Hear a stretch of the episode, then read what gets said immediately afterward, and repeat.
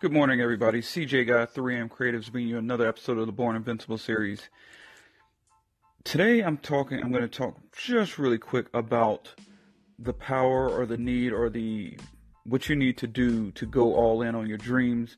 And specifically, I'm talking to high school people and people that are in school. You know, people that are young people, so to speak. Uh, really, the audience I really don't have a lot of chances to uh, really talk to her. I've not taken the opportunity to talk to before, but you know, I was talking to a, a buddy last night whose uh, uh, child is going through some things, and one of the things I want to say to young people, because I've been there, I was a young person before. You know, you have to block the outside noise, and you know, I've been talking about that. I talk about that fairly often, but I've been talking about it all week too. Is blocking the outside noise. I know how hard it is to block out peer pressure, the, the literally the noise of high school, you know, the hallways, the teacher, the classrooms, every, everything is loud. Everything is loud.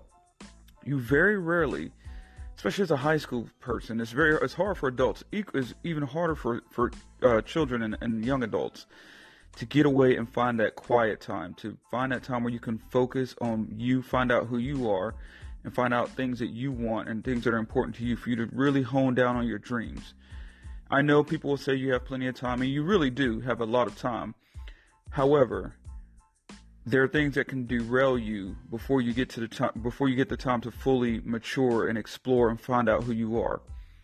So I'm going to say something that I wish I had known when I was growing up, or that someone had reinforced to me, is block out the outside noise. That means block out the noise of your friends, block out the noise of parents, block out the noise of teachers. And when I say that, I don't mean defy, you know, what parent your parents and teachers are saying. That's not what I'm saying at all. What I'm saying is you have to start realizing and understanding what your dreams are and what you think your purpose is going to be in this life. If your parents want you to be a doctor, but you want to be a garbage man, or you want to be a lawyer, you want to be something else, now is the time to start really realizing what you want. And especially in high school, you're going to graduate soon and you're going to go off to college, and you have to make sure you're living your life for you and not living your life for your parents, not living your life for your friends, not living your life for your teachers. Harder to, to get rid of the influence of our friends. You know, parents, they're not cool, teachers aren't cool but the friends, that's the hardest one. So you have to start learning how to get rid of the outside noise, go into quiet time or times where you can get by yourself and start thinking about who you want to be, who you are, and where do you want to go with this life.